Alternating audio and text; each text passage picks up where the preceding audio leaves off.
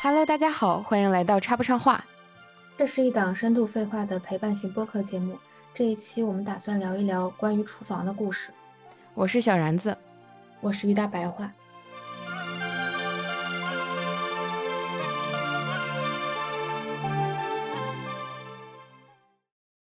我男朋友非要在双十一的时候给我买那个大米，但是他其实不知道我们家连电饭锅都没有。然后他有一天兴致勃勃的跟我说，他给我买了大米，然后我我就当时特别的，就是面露难色。我说 我们家还没有电饭锅呢，然后他就说，他说你买一个呀，就是正好双十一你买个电饭锅嘛。但我当时想的是吧，就是我因为要搬家，然后这个大米饭呢，的确对我不是刚需。嗯，就是我不是很需要吃米饭，我觉得有很多替代品，嗯，比如说什么什么地瓜呀什么的，嗯，然后玉米啊都是可以替代碳水的嘛，它不就是个碳水嘛？对，我觉得吃大米没有没有意义，但是但是米米饭配着那种，就比如说你做这种大盘鸡的那个汁儿贼香，对对对对对，嗯，然后而且吧，就是人家盛情难却，他非常声声色，就是。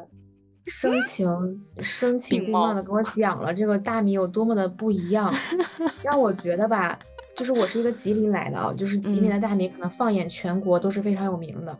是的，但我觉得我一个吉林来的人变得特别没有见识，我就特别想知道那个大米有多好吃。就是他他在我一个吉林人面前，就仿佛我在跟。他一个新疆人说我大盘鸡做的绝了，就知道吗？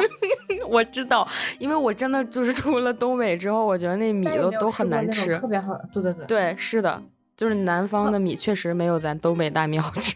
对，后来我想，哎哎，我可以管他要那个链接，这大米真的不错。就我今天第一次第一次弄，对对对，也是东也也，它也是东北大米吗？它好像不是，还是泰国香米？不是不是泰国香米，是。哦，你挑起了我的兴趣。大米还是什么的？嗯，我我一会儿给你发，好，给你发那个，对，好。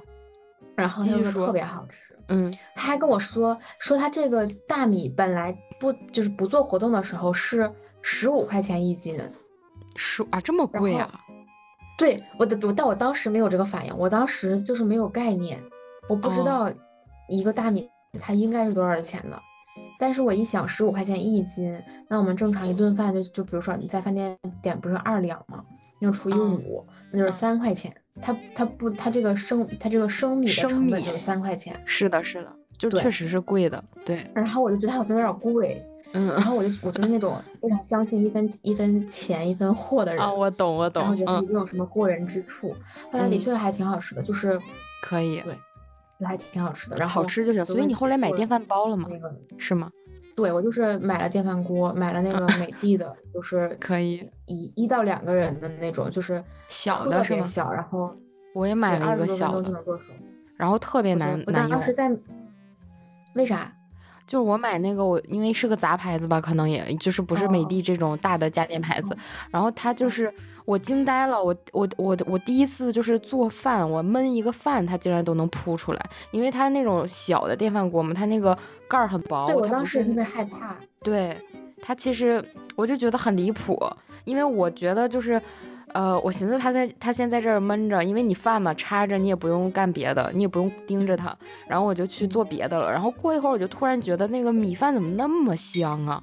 那个米香味儿就是直我在客厅里直直往我鼻子里扑，我就说，哎呦，这饭我真是期待了。然后结果我往那个厨房一走一看，它那个那个水都已经扑出来了，然后已经干涸了。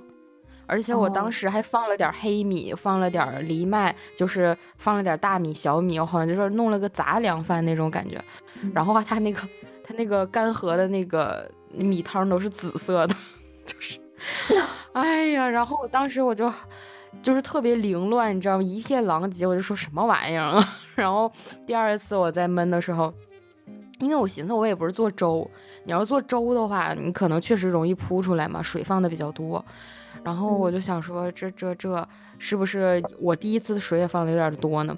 然后我第二次在焖饭的时候，它其实是有那种防扑夹的，然后我就把那个夹夹子夹到那个锅盖上了。它原理非常简单，所谓的防扑夹，把那个锅盖撬撬一个对，撬个缝口，对吧？对，就是它只要有个缝能见那个空气的话，那个水就不会呃扑出来嘛，相当于它就下去了那个沫。然后结果怎么说呢？我这还闷了能有四十九分钟还是五十分钟呢？哎，就是扑是没扑出来，但米夹上了。我说后来我妈我妈和我朋友就说，你要是比如说做黑米的话，放黑米的话，提前泡一下，因为黑米特别不容易熟。他们说，可能泡一下会稍微好一点。对，对我下我可以给我可以送你一个电饭锅，因为这电饭锅真的不错，它非常简单，就 是它只有那个。它只有一个按键，哦，就只有一个按键，就是把它摁下去，它就是加热，就是在煮饭。它煮熟了会自己弹起来，然后就是保温。可以，可以，没事儿，你不用，你不用送。我先，因为我这个这个锅也是新的，我说我先，我就我先探索一下它。我觉得可能还我一开始也特别担心，就是因为我做我做这个饭吧，我觉得它是一个你没有办法控制它的过程。啊，就是你把那个饭跟米放进去了，剩下的一切都听天由命了。你你如果水放少了呢，它就会它就会变成锅巴；水放多了呢，又变变成粥。是。然后我我看了特别多的那个小红书教程，就是教你怎么放，有的是一比一点五，有的是一比一点二或者一比一点三。还有的说说现在的米都比较好，就不吃水，就不用放那么多的水。嗯，然后还有的说是你做完你你加完水之后，那个手掌要没过你的，你把手掌放进去要没过你的手掌。还有说什么你要过你那个食指的第一个骨节，就是第一个那个这个我也听过关节。对我我想了各种各样的方法，但是到我自己做的时候，我就是那种从来做饭不听劝的人，按照自己的 freestyle 了，你就朋友给我发。我对我朋友给我发个菜谱，就我做一个菜，我给我让我说给我发个菜谱，他发完之后完全不完全不用，然后 自由发挥，即兴，对，就就非常喜欢创造力的那种感觉，太好了，你这个就是属于创造型人才。放，然后对我今天都放完之后，然后我就就就但又很纠结，就是放多了还是放少了。然后我想了想，它放多了吧，你可以晾一晾，它就变干了嘛。但如果放少了，可能没有办法补救。哎呀，对，哪怕就是喝点粥也没关系嘛，就是他，你大不了就喝粥嘛。是。然后后来我就稍微觉得自己放的有点多，但是开盖的时候，它那那个米还是湿湿的，就是嗯，米湿湿的。然后但盛出来以后就就特别完美。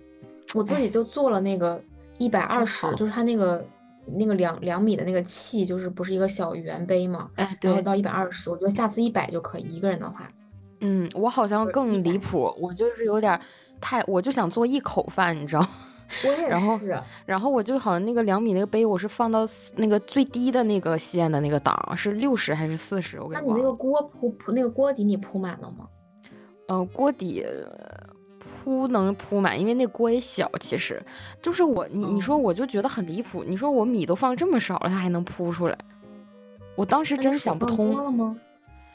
嗯，可能是我第一次水放多了，然后第二次可能就是那个黑米，我应该先泡一下，因为黑米不好熟。要么我就再多焖一会儿，因为我相当于把盖儿给掀开了嘛。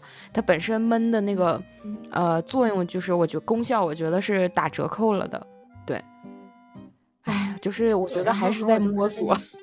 嗯，还还有那个米，我觉得那个米的确是要泡一下，因为我看了嗯一些那个网上就就是说那个米泡一下比较好。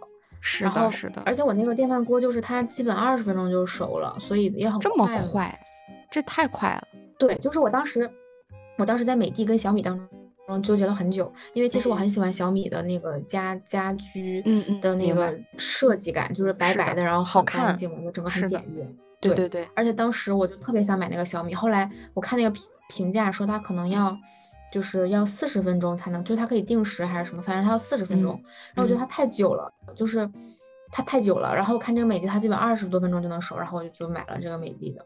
二十分钟真的好快，因为我觉得平常我在家里我看我爸妈焖饭也都得半个小时以上。我感觉好像都没有二十分钟，就是很快。就是我那个我在焯完那个水的时候，把那个米炖，就是把那个米煮上的。嗯。然后就我做菜，做完菜还没做完菜的时候。嗯，就他没做完鸡翅的时候，那个饭已经已经好了。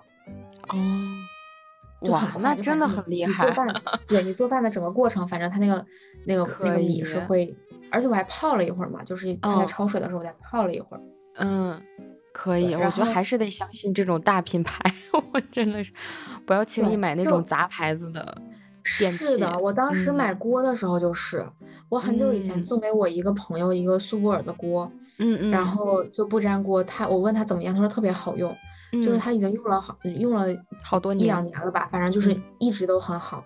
嗯。然后我自己买的时候呢，我就很纠结，因为那个你买那个锅下面就是它都会有差评，然后我总哦会被这种。差评洗脑，就是我 觉得是不好的。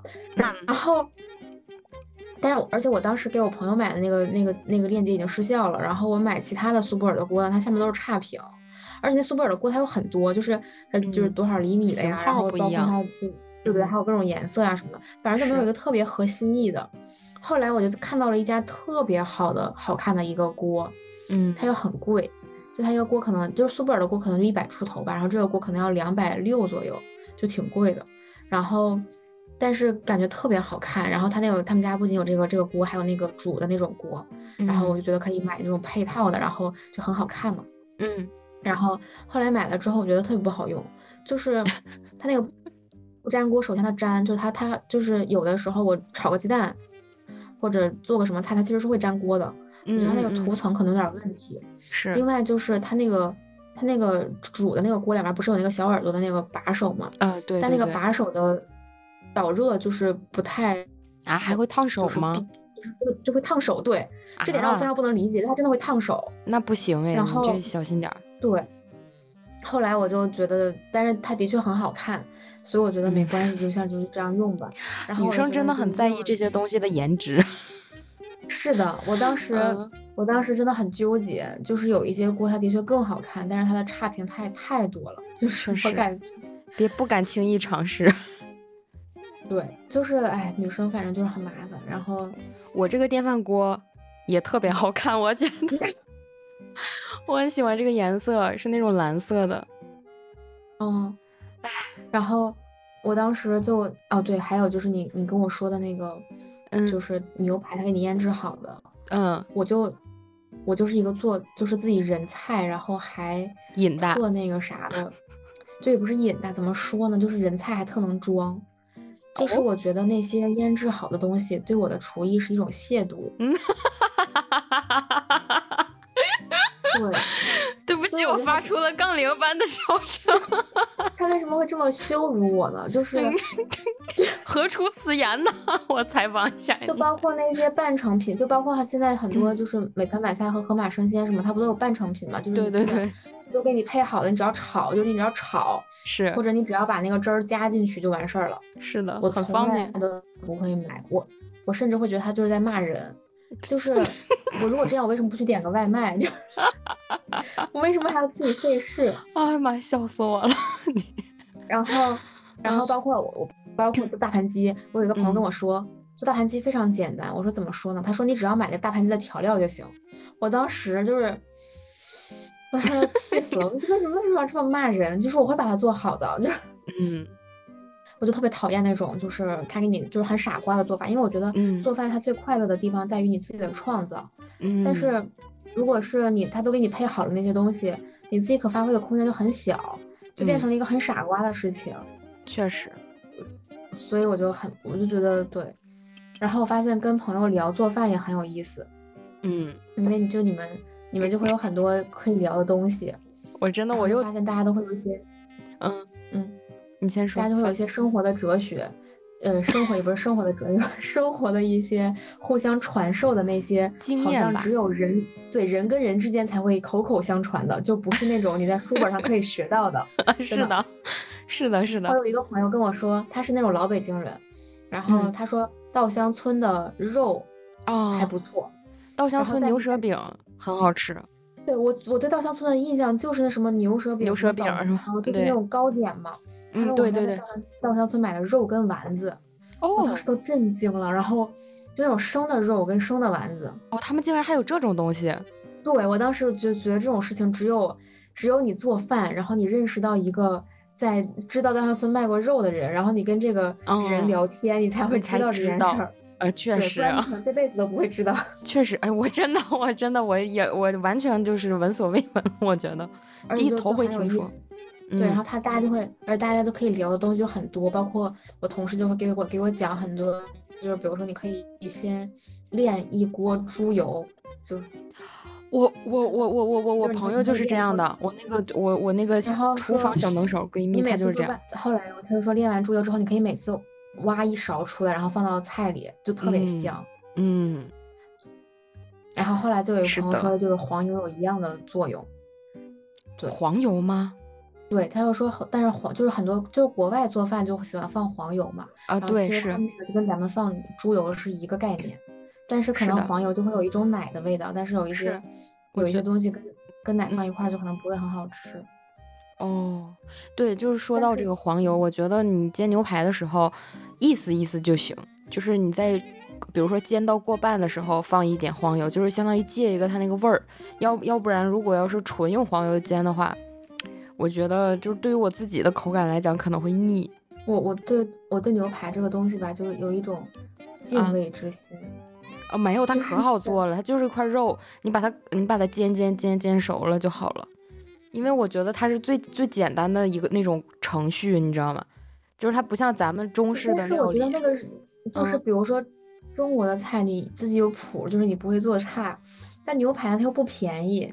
然后呢，嗯你如果买是那种比较好的牛排，然后你你做，然后你做一顿，然后你又做坏了，就会很心疼，你知道吧？是，但是我我是属于那种就是特别爱吃牛肉、鸡肉的人，所以我就觉得牛肉就是牛排，反正咋做的都也都还行，我都能入口吧，反正。对我我我买了那个就是牛肉嗯粒，哎，我也买了切好的那种牛肉粒。哎我不知道它是不是腌制过的，但它做法就是你把它煎熟啊，对我买的就是腌腌制的，然后我买了牛肉粒和羊肉粒，它都是提前有点像是拿那种烧烤料，就是应该是带孜然的那种，对啊对对，给腌反正我每次煎完之后，它就会有那个孜然的味道，就嗯应该是腌过的，我还没煎呢，好吃吗？那它是生肉呀，就是它怎么，嗯，好吧，咋了？就它看起来就是个生肉，挺好吃的，特别简单，就是你只要把它六面煎熟，然后煎熟就好了，是吧？就非常好吃，对。嗯，哎呀，真不错。但是我很讨厌的一步就是需要解冻，因为有的时候哦我做饭是一个一时兴起的事情，是的，但是肉它却冻得梆梆硬，是一时兴唉，对，而且我们家那个那个那个就是微波炉，它没有解冻的功能，嗯，然后就你只能把它放在那儿，放到冷水里面解冻。嗯，就是说到这个解冻，我记得之前还看过一个测评视频，说最好的嗯。解冻方式就是，嗯，你的那个就是包括你的细菌呀、你的肉质啊什么的，嗯。就是就是反正就是考虑到各个因素吧，好像比较好的方式是你先拿到冷藏，啊，就是从冷冻然后放到冷藏。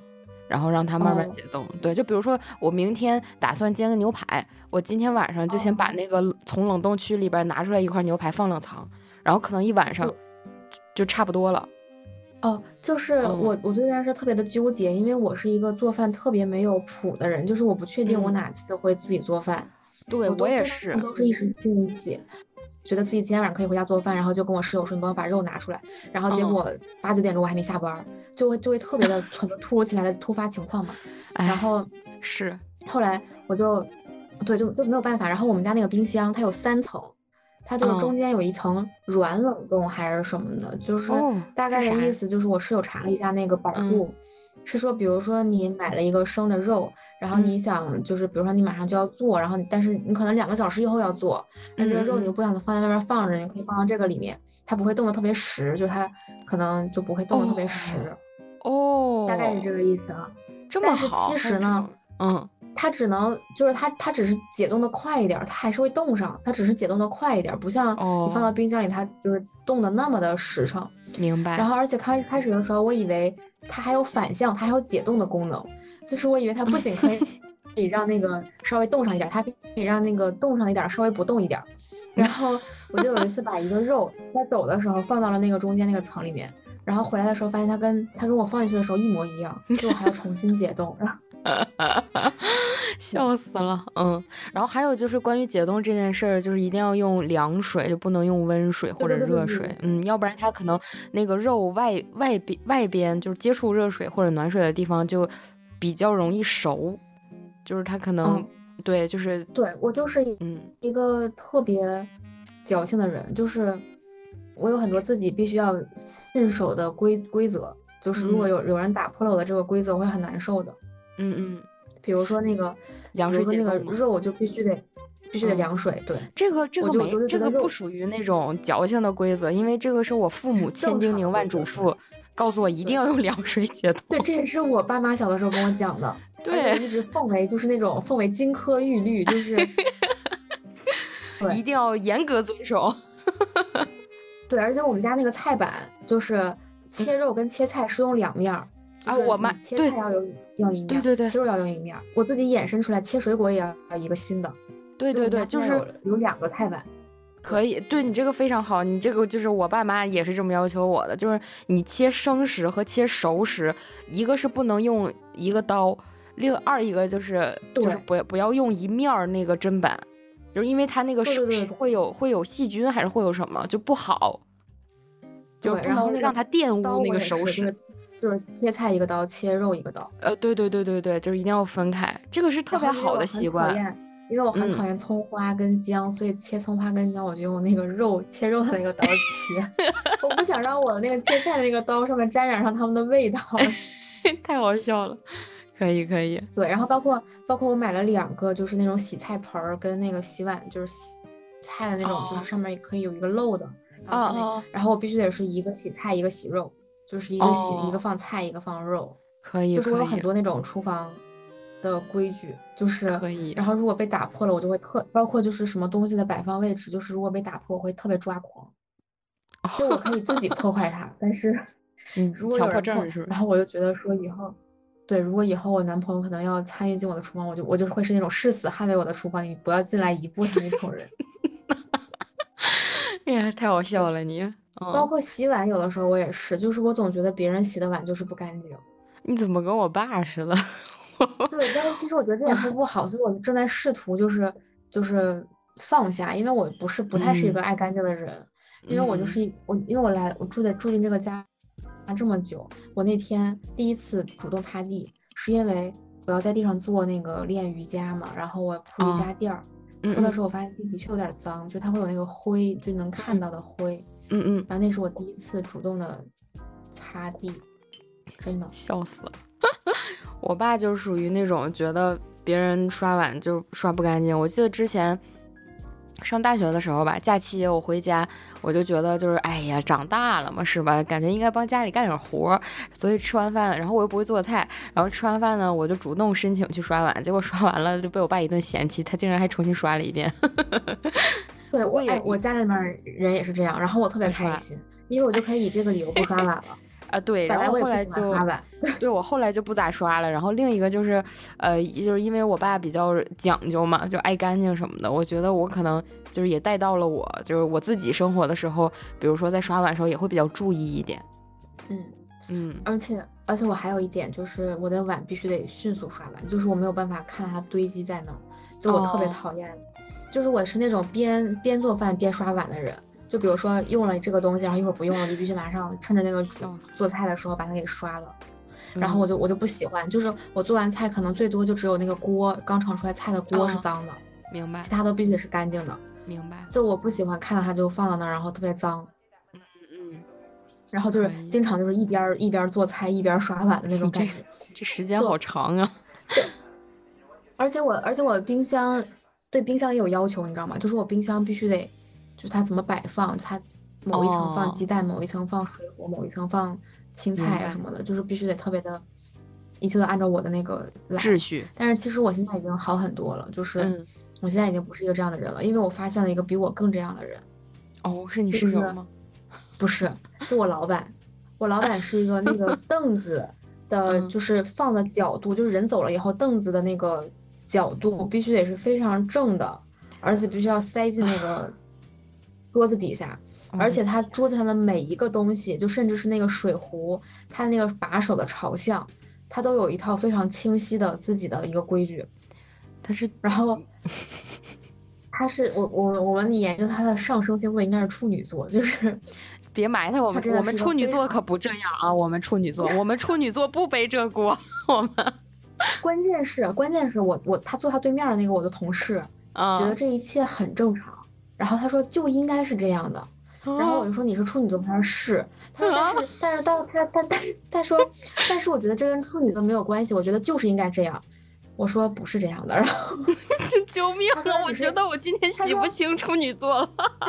他说：“你们内心也是想要干净的，你们只是懒，或者你们只是就是没有时间去这样做。”我说：“不是，我就是希，我就是没有希望他就是这样的。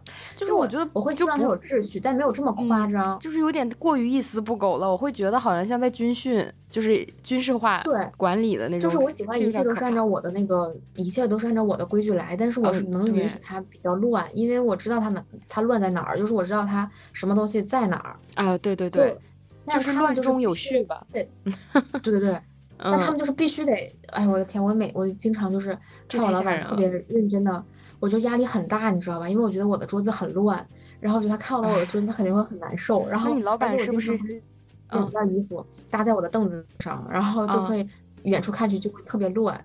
然后我每次看到的时候，我就我就我就就就特别担心影响他的心情，你知道吧？好卑微。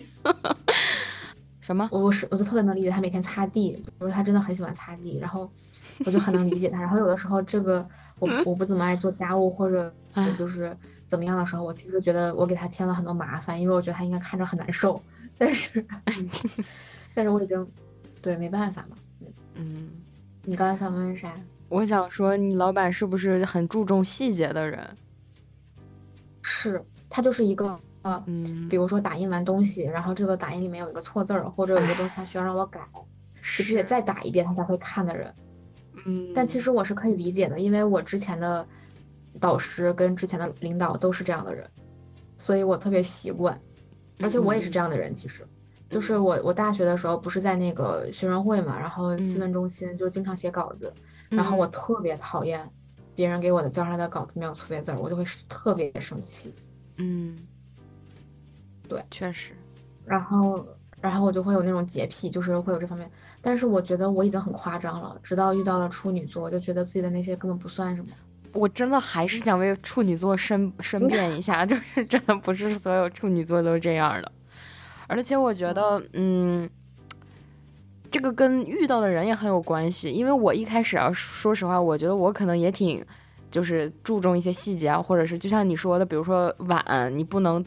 接受就是堆在那儿，比如或者是堆一晚上那种的，你知道？嗯。然后就直到后来，我就是跟我弟一起生活了以后，我就逐渐逐渐对生活宽容了许多。我天！啊，我也是，就是哎，呃，我我室友是一个比较爱干净的人，但我男朋友呢，他是一个就比较不拘小节的人。他也不是那种不拘小节，就是比如说啊，那个呃，比如说我们床边是没有那个垃圾桶的。那他晚上就是擤鼻涕，他不是鼻炎很严重吗？往地上扔。擤鼻涕后，对他会往地上扔。我也是，我我根本受不了这个行为，就开始的时候根本受不了这个行为，就是因为我觉得鼻炎真的很难受，就是鼻炎犯起来的时候，就是一张接着一张那个纸抽。对他就是那种，然后第二天起来就满地是纸的那种。然后我我就 我就我就会我就会趁他不注意，就是我又不想成为那种特别矫情的那种人，你知道吧？嗯嗯。我就会趁他不注意，悄悄的把那些纸全都扔都扔掉。天。然后，然后，啊，包括就是比如说点外卖嘛，然后那个东西我就会提前拿出来，然后把它摆好，然后摆的时候我也会摆的非常的有有秩序，然后。就是就都我他如果是他来摆呢，我就会反正他也不会摆，他比较懒，我觉得。然后 而且因为我太我太积极了，就会把它摆好。如果如果是他摆的，我可能会有点就是不不是很爽。包括我们所有的东西，我们所有的衣服呀什么的，就是还有包啊什么的放在哪儿，就是我都会悄悄的，就是按照我的那个按照摆放方式对。但我觉得他他好像很。就我觉得他完全不在乎，而且他应该很享受别人照顾他的这一些这一切，对。然后就然后我就觉得，就是懂事儿也不是懂事的人，就是如果你是一个对生活有要求比较高的人，你就会承担更多的那个劳动。对对对，因为没有办法，就是你就是看不惯嘛，你就得上手。而且你也不是为了照顾他，你也不是为了让他怎么样，你只是为了让你自己内心舒服。舒服，对对，确实。哎，笑死。然后。包括我们，比如说买了那个饮料，然后放到冰箱里，然后冰箱哪一层放什么，我都必须得就是按按我的来。然后，而且我会给他下指令，就是比如说，那个，对，就比如说他装他放东西，或者他喝完，或者他吃完没有吃，嗯，就是还剩了点儿，我说你要放到冰箱的上层，然后，或者我说你把上。第第从左到右的第几瓶饮料拿给我还是什么，就是反正，嗯，就是一个非常做作的人，对，嗯，就是有自己秩序的人，嗯，对，而且而且其实我觉得这样比较好，因为如果两个人都很有秩序，就比较麻烦，而且对就比较容易打架，对对对，我觉得这样一个人有秩序，然后另外一个人没有秩序就还挺好的，而且我就是其实。作为一个独立女性，就是嗯，独立女性，我还是挺喜欢，就是嗯，自己把自己的生活安排的很很好，井井有条。你真的是一个呃新时代独立女性呢，棒棒！尤其是你那个你那个思想的转变，我真要给你个大写的点赞。就是 说，从 独立女性怎么能下厨房，到最后独立女性就应该下厨房，你真是太棒了，就应该这样。关键是我跟你讲，就是我嗯是一个非常不女权的人，就是。我内心里就不是一个，呃，就是我对于女权的，就是我我支持男女平等，就是我对男女平等的定义是，我觉得一个人他应该有权利去做他想做的事儿，就是我我的理解是这样的，就是不应该因为他的性别或者什么而造成了某些障碍，这个是我觉得我认为的男女平等的一个一个点，这个就是我这个其实也是也应该是女权的含义之一，但是我现在理理解不了。我们国内的女权，这是都是假女权，就很多很多女。权朋友，我跟很多女权的朋友聊天，我会很难受，就是我完全不能理解他们，我觉得他们过于的激进，就是好像男的都是傻逼，就他们应该消灭男人。对，我觉得他们是消灭男人，我觉得他们是假的，真的。然后他们就觉得假女权，他们就觉得自己就是可能可能生活里面女性遭受了特别多的迫害，就是我觉得的确是女女性在生活当中会有一些。障碍，但是其实男性也会有，就是不，这不光是单一，就是不是单向的，而且呢，就是很多女性她在要求很多权利的时候，她并没有付出相应的义务，就是她就是一个单向的索取权利的一个一个东西，就是其实我觉得这是一个非常扭曲的，就是他只想只想只想获得而不想付出，嗯，然后首先我我是觉得。我我我我是觉得那个女性确实是要比男性，呃，障碍更多一点的，就在这个社会，而且这个社会其实挺不友好的，就是相对相对而言，相比较而言，所以就是他们可能会比较激烈吧，就觉得。另一个就是我我觉得追求，呃，追求权利这个过程，就是什么，就是怎么怎么叫尽义务呢？我没太懂。就是很多人他只想，就是比如说只想让我男朋友对我好。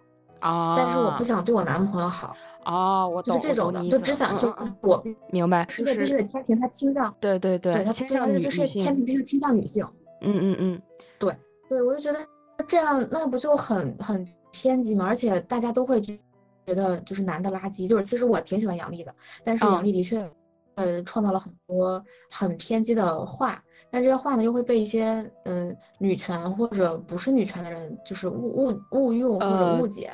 对，就主要是打死，就是主要是因为他说这个话的场合和地点其实是在开玩笑，是一种调侃。对，但是却激起了呃一部分人就是觉得难以接受，然后就反而有一些讽刺的印证了他说的这个调侃仿佛是对的。